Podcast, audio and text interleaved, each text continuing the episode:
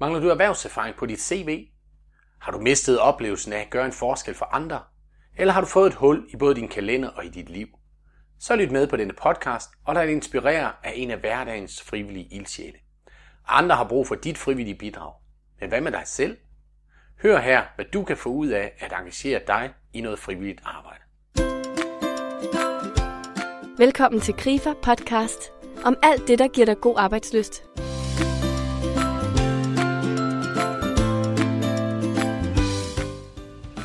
25. til 28. juni lagde vejene og især bakkerne på Djursland ramme til Danmarks mesterskabet i landevejsløb. Bag dette store arrangement stod en lille cykelklub fra en af de mindre byer på Djursland. Cykelklubben Djurs med 130 medlemmer. Kim Bensen, en af de aktive medlemmer af cykelklubben, fik for syv år siden ideen om, at DM i landevejsløb skulle afholdes på Djursland, og i den forgangne weekend kulminerede alle anstrengelserne. Jeg har talt med Kim om, hvorfor han gider bruge så mange timer på noget frivilligt arbejde, og hvad han får ud af det. Men først skal vi høre, hvordan rejsen frem til nu er forløbet. Jeg, øh, jeg, jeg gik jo med den tanke om, at, at, øh, at Djursland er jo altså det smukkeste sted i Danmark. Altså det sted, hvor man har samlet alle de ting, som kan findes andre steder i pletter i Danmark. Vi har, vi har fået de store, flotte strande øh, til de her sådan, såkaldte bjerge. Og vi har en, en enestående natur. Vi har meget grønt. Vi har faktisk ufattelig flotte ting at byde ind med. Og, og det har vi ikke været dygtige til. Og så var min tanke, at det burde der kunne gøres noget. Og så var der en, der fortalte mig, at der var en fyr, der hed Hans Bodilsen, som øh, ude fra Æbeltoft, som var i gang med at lave noget omkring noget, noget, noget kulturelt øh, og, og noget interesse for, for, at man kunne udvikle på Djursland. Og, øh, og jeg havde en idé om, at øh, man, man må kunne lave et Danmarksmesterskab i landevejscykling herude. Det, det, det må være stedet. Så jeg kontaktede øh, Hans der, og han, øh, han trak ikke vejret i lang tid, og da han så endelig sagde noget, så sagde han, hold op, det, det var noget af en overlægger. Øhm, jamen, vi må tale sammen. Og så var vi jo i gang med, øh, med vi var på fregatten, og vi var i, i Mi, og vi var rundt i alle de her, øh, mange forretningsfolk var mere eller mindre med. Men det var ligesom om, at der var ikke rigtig, der var ikke rigtig mulighed for ligesom at samle de her ting på en eller anden måde. Så, så det endte jo ud i til sidst, at, at, øh, at vores veje skiltes. Men min, min tanke om det her med det cykelløb, det skulle ikke slutte.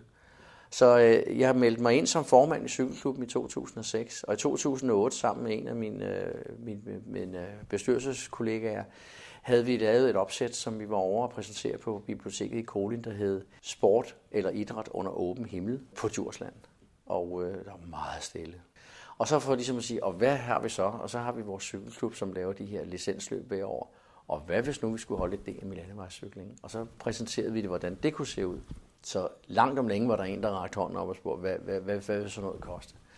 Så siger vi, vi har et budgetoplæg på cirka 800.000 kroner. Og så bliver der meget stille. Men det var jo 8, og i øh, 10, der, øh, der fik vi øh, tildelt den første postkop. Det vil sige, at vi havde en afdeling af, af, af det, man kan kalde for en pokalturnering. Det havde vi ude i, i, i vores, på vores rute. Vi fik vores rute opgraderet, sådan så vi øh, pludselig fik at vide, at nu havde vi faktisk øh, en af de to bedste ruter i Danmark. Og øh, sikkerhedsniveauet for det, vi tilbød for rytterne, det var outstanding med et moderne ord. Det kunne ikke gøres bedre. Så øh, Jesper Vore, han sagde til mig, hvad, øhm, øh, skal du ikke holde DM? Ah, sagde jeg, det, det er sgu nok lige at trække. Vi er en lille klub, øh, vi er jo 80-85 medlemmer. Jeg synes du ikke, det er lige tidligt nok? Nå, jamen, øh, så ikke man spørger. Og så udviklede det sig jo alligevel, og øh, jeg lavede en ansøgning omkring det, jeg godt kunne tænke mig, der skulle være. Og i 2012 i oktober måned, så ringede Jesper, efter de havde haft et bestyrelsesmøde, og sagde, ved du hvad, I har det i 15. Kim, jeg har godt tænke mig at høre lidt mere om, hvorfor du jo overhovedet har valgt at engagere dig i den lokale cykelklub. Min integration i, øh, i, i det samfund, som, som jeg er i, har jo øh, taget lang tid, fordi det arbejde, jeg brugte 70-80 timer på, ikke? Øh, det tog jo min tid, så når jeg kom hjem, så dengang vi fik børn i slutningen af 80'erne, der var der mange, der troede, at min kone hun var enlig mor. Fordi manden i huset var der jo ikke nogen, der kendte. Jeg arbejdede jo altid. I dag er jeg jo integreret øh, og har siden midten af 90'erne for alvor brugt tid på at blive en del af det lokale samfund. Og netværk er alt afgørende for ens liv. Det glemte jeg bare. Det lærer man af. Og da jeg så røg ind i en arbejdskonflikt for, for, for tre år siden, der opdagede jeg, hvor meget et netværk er værd, hvis det bliver skåret væk.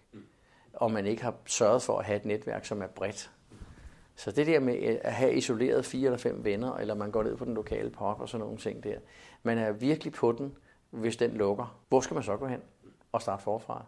Så det er vigtigt, at man integrerer sig, og en af de måder, man virkelig kan integrere sig på, det er vi igennem at være i en organisation, frivillig arbejde, det som vi er fantastisk dygtige til i Danmark, Nu om det giver livskvalitet. Og det, det betyder jo rigtig meget for min hverdag, at når jeg står op om morgenen, så har jeg, så har jeg en, en, en ny dag. Øh, jeg skal møde nogle mennesker på min vej. Jeg skal, jeg skal øh, være med til at gøre nogle ting, eller skabe nogle ting. Og, øh, og jeg siger jo stort set næsten aldrig nej til, øh, til at give en hånd. Men er det noget, hvor det kan berige eller skabe værdier øh, for, for, for alle, som er impliceret, jamen, så er jeg gerne med. Men jeg synes, det er meget vigtigt, at man, øh, at man, man engagerer sig, og er meget vigtigt, at man, man, man, man bidrager, fordi det giver nogle værdier til en selv. Og så skal man prøve hele tiden at huske på, øh, at, at de værdier, man har fået, øh, dem, øh, dem skal man bruge på en, på en positiv måde. Og det gør ikke noget, man, er, man forsøger altid at tænke i positive tanker. Større livskvalitet, det er det, jeg hører dig fremhæve som en af grundene til, at du har engageret dig i noget frivilligt arbejde, Kim. At det frivillige arbejde giver netværk og mulighed for at skabe noget, og derigennem berige andre. Og at det giver en oplevelse af mening. Men helt konkret, hvad har du lært gennem dit frivillige engagement, som du også kan bruge i dit arbejdsliv? Den, den erfaring, man, man, man får med at lave forskellige ting, den kan man altid gøre brug af øh, selvfølgelig omskrevet. Man kan jo ikke bare tage det lige ud af, af konteksten og så sige, det kan bruges der, det kan bruges der. Men, men de ting, man lærer, og hvis man en gang imellem tager sig sammen og tager på et kursus, øh, det kan være det samme som at for eksempel få en pose, pose Lego-klodser, og, og de kan alle sammen være hvide, og alle sammen have samme øh, format. Men det giver forskellige ting, afhængig af, hvordan man samler dem. Og, øh, og sådan er det jo også med al den viden, man, man øh, modtager gennem livet, at forstå, at, øh, at placere brikkerne i forhold til hinanden, så det giver en, en, en, en, øh, en, en forståelse og også et, et, et overblik. Men er der slet ingen forskel? Jeg tænker, at der jo er en forskel især i relationerne på en arbejdsplads, og så for eksempel i en frivillig cykelklub. Og hvad betyder den forskel? Kan du sige lidt om det? Når du møder, øh, når du møder i frivilligt sammenhæng øh, en masse mennesker, så, så, er vi jo ikke, øh, så er vi jo ikke i en eller anden form for hierarki. Øhm, og, og der kan jo være en, en ganske almindelig motionsrytter, som, som har en virksomhed, der omsætter for 100 millioner. Og, øhm, og, og, og, og, og, og det er personen bare ikke, når han kommer til cykling, eller hun kommer til cykling. Så er det nemlig på lige fod. Det er ligesom, man kan sige, at vi er alle sammen nøgne på en måde. Men det er et fristed, og der har man lov til at være fri. Man skal ikke, skal ikke øh, hvad hedder det, stå til regnskab for, hvad man laver i sin, i sin, i sin dagligdag. Øh, så når vi er der, så er vi alle sammen lige. Så i det frivillige arbejde, der er, det, der er det hverken stjernerne på skuldrene eller på bilen for den sags skyld, som afgør, hvem der, hvem der kan have indflydelse og er med til at bestemme. Der er vi alle lige, og, øh, og høj som lav kan være med til at bidrage. Det er det, jeg hører dig sige.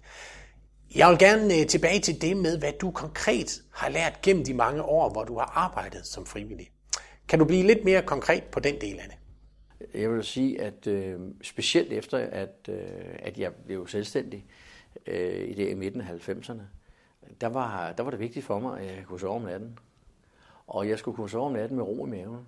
Øh, jeg må godt drømme og tænke tanker og udvikle, men, men jeg skulle have ro i maven, is i maven. Øh, det er faktisk noget, det jeg har lært af at, at øh, arbejde med frivillige. Det er, at jeg har, jeg, jeg har mere ro. Jeg er mere øh, afbalanceret i forhold til, til mine omgivelser. Og jeg kan, jeg, kan, jeg kan faktisk sidde meget længe og ikke sige noget, øh, fordi jeg lytter. Og det er jo en af de ting, jeg virkelig har lært ved at, og, øh, at være i, i, i det her frivillige arbejde. Det er at, at, at, at, at give plads. Det var jeg ikke så god til, da jeg kun kørte rundt på min arbejde. Der var jeg mega dygtig til det, jeg lavede, og jeg laver noget, som ikke ret mange andre laver overhovedet. Så jeg har en, en, en voldsom baggrundsviden på pænt over 30 år.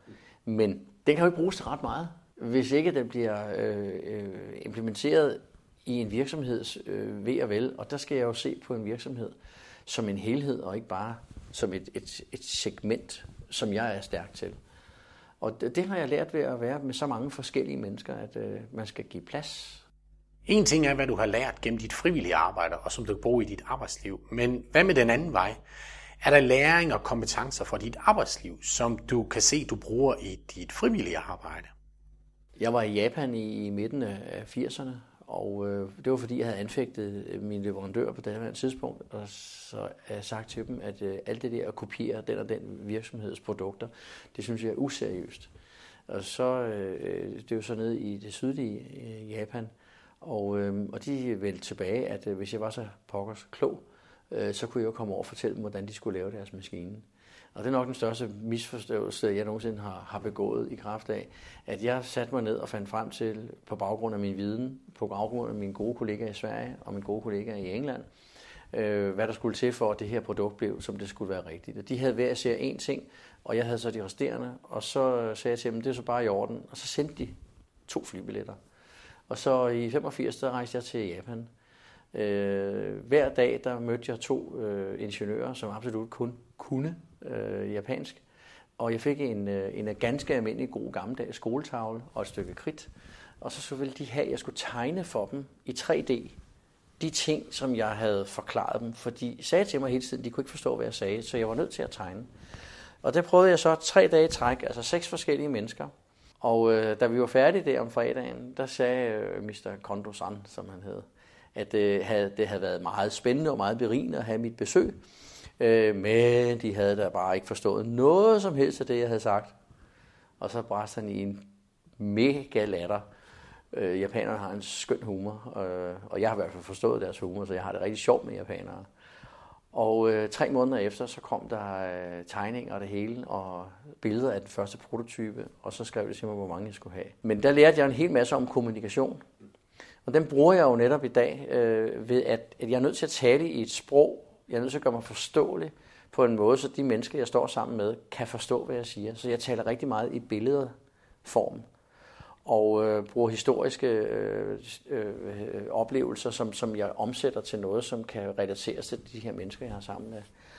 Øhm, øh, det, det, det, det, det det, som der egentlig med et nyt og moderne ord kom til at hedde, at man coacher folk. Altså man skaber værdier igennem andre mennesker. Og jeg bruger meget energi på at coache. Det er hele, min, øh, hele mit liv i dag, det er øh, at, at skabe den her forståelse hos folk og, og, øh, og få dem selv til at træffe beslutninger. Så, så det øh, vil jeg sige, det virker effektivt i en cykelklub, hvor folk ikke sådan lige umiddelbart vil tage ansvar. Så kan man faktisk få dem til det ved at coache dem på den rigtige måde. Det tager bare tid, og det kræver tålmodighed. Så de faglige kompetencer, som vi har oplevet os gennem vores arbejdsliv, dem kan vi altså også øh, sætte i spil gennem det frivillige arbejde. Det tænker jeg da er interessant, især hvis man måske har trukket sig tilbage fra arbejdslivet og nyder sit otium. At det frivillige engagement, det er jo altså en mulighed for at vedligeholde sine kompetencer og ikke mindst opleve, at lige præcis det jeg kan, der kan jeg stadigvæk gøre en positiv forskel for andre mennesker. Det er da et godt budskab. Kim, afslutningsvis, hvad er dine bedste argumenter for, hvorfor jeg og den, der lytter til den her podcast her, skal bruge noget af vores dyrebare tid og ressourcer i et stykke frivilligt arbejde? Kan du ikke slutte af med det? Jamen, jeg vil sige, hvis ikke du, øh, hvis, hvis du, du glemmer at gøre det for egen vindings skyld, men gør det for at skabe værdier, gør det for at få en oplevelse og berigelse på, at, øh, at, at, at dit liv bliver mere værd, at du oplever at stå op om morgenen og synes, du har gjort en forskel, så synes jeg, du skal engagere dig. Og øh, du, kan, du kan starte med noget frivilligt, som, som at, at komme ud og vifte til vores cykelløb her, i, i, og opleve de her mennesker, som, som, som får en t-shirt, som får en madpakke, og som får en kul drink, øh, og står ude i 6-8 timer og er med til at skabe en værdi for de her cykelrytter, så de kan lave et fantastisk cykelløb, men også sikre sig, at fru Jensen hun ikke kører galt, fordi hun bliver forskrækket eller noget, så har du jo gjort en forskel den dag. Og det er jo, øh, det er jo starten. Og når man så har prøvet det sammen med andre mennesker, så oplever man, at man kan jo også gå længere ind og være med til at gøre en forskel. Men man får jo mod på det i takt med, at man oplever, at man skaber en værdi. Og når der så kommer nogen og spørger dig, om du vil give dem en hånd i den ene eller anden sammenhæng, så lad være med at sige nej tak. Lad være med at sige, det har jeg ikke tid til. Fordi du ved jo ikke, om der kommer en hammer blæsende ned fra femte sal og slår dig ihjel om to minutter. Så sig ja, fordi det giver dig en, en mulighed for at se med øjnene på en anden måde på livet. Lad være med at sige, det har jeg ikke tid til. For du ved ikke, om du er der i morgen. Jamen, du giver jo andre mennesker nogle muligheder for at, at kunne gøre nogle ting. Du, du giver øh, en, en, et, et, et, øh, en hjælp til det samfund, vi bor i. Du bidrager i en den grad til, at, at samfundet kan udvikle sig. Og du er med til at skabe øh, en fælles værdi for os alle sammen.